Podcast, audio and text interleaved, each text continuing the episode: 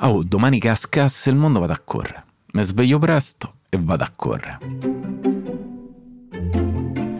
Ecco, sta frase me la sono ripetuta almeno un centinaio di volte negli ultimi sei anni e indovinate un po'? Col cazzo quel giorno dopo andavo a correre.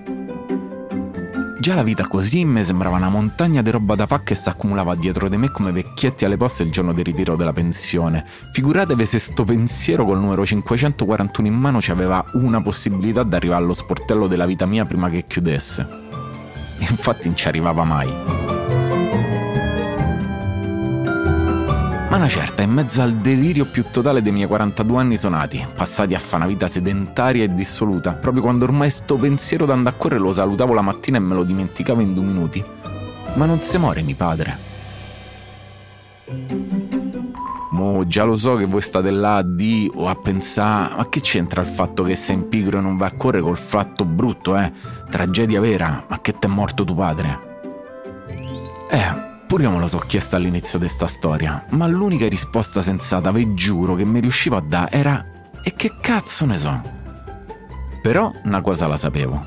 Mi dovevo dare una mossa perché sentivo una specie di depressione che, per una serie di motivi che poi vi racconto nel podcast, mica posso spoilerare tutto nel trailer, vabbè, sta depressione mi stava letteralmente inchiodando l'anima a terra.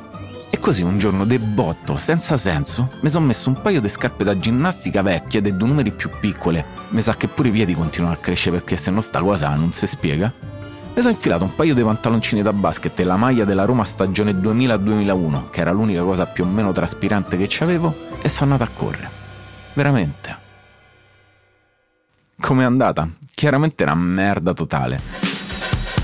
Però sta specie di terapia d'urto, fisica ma pure emotiva, eh, mi sentivo che la dovevo scrivere, raccontare in qualche modo.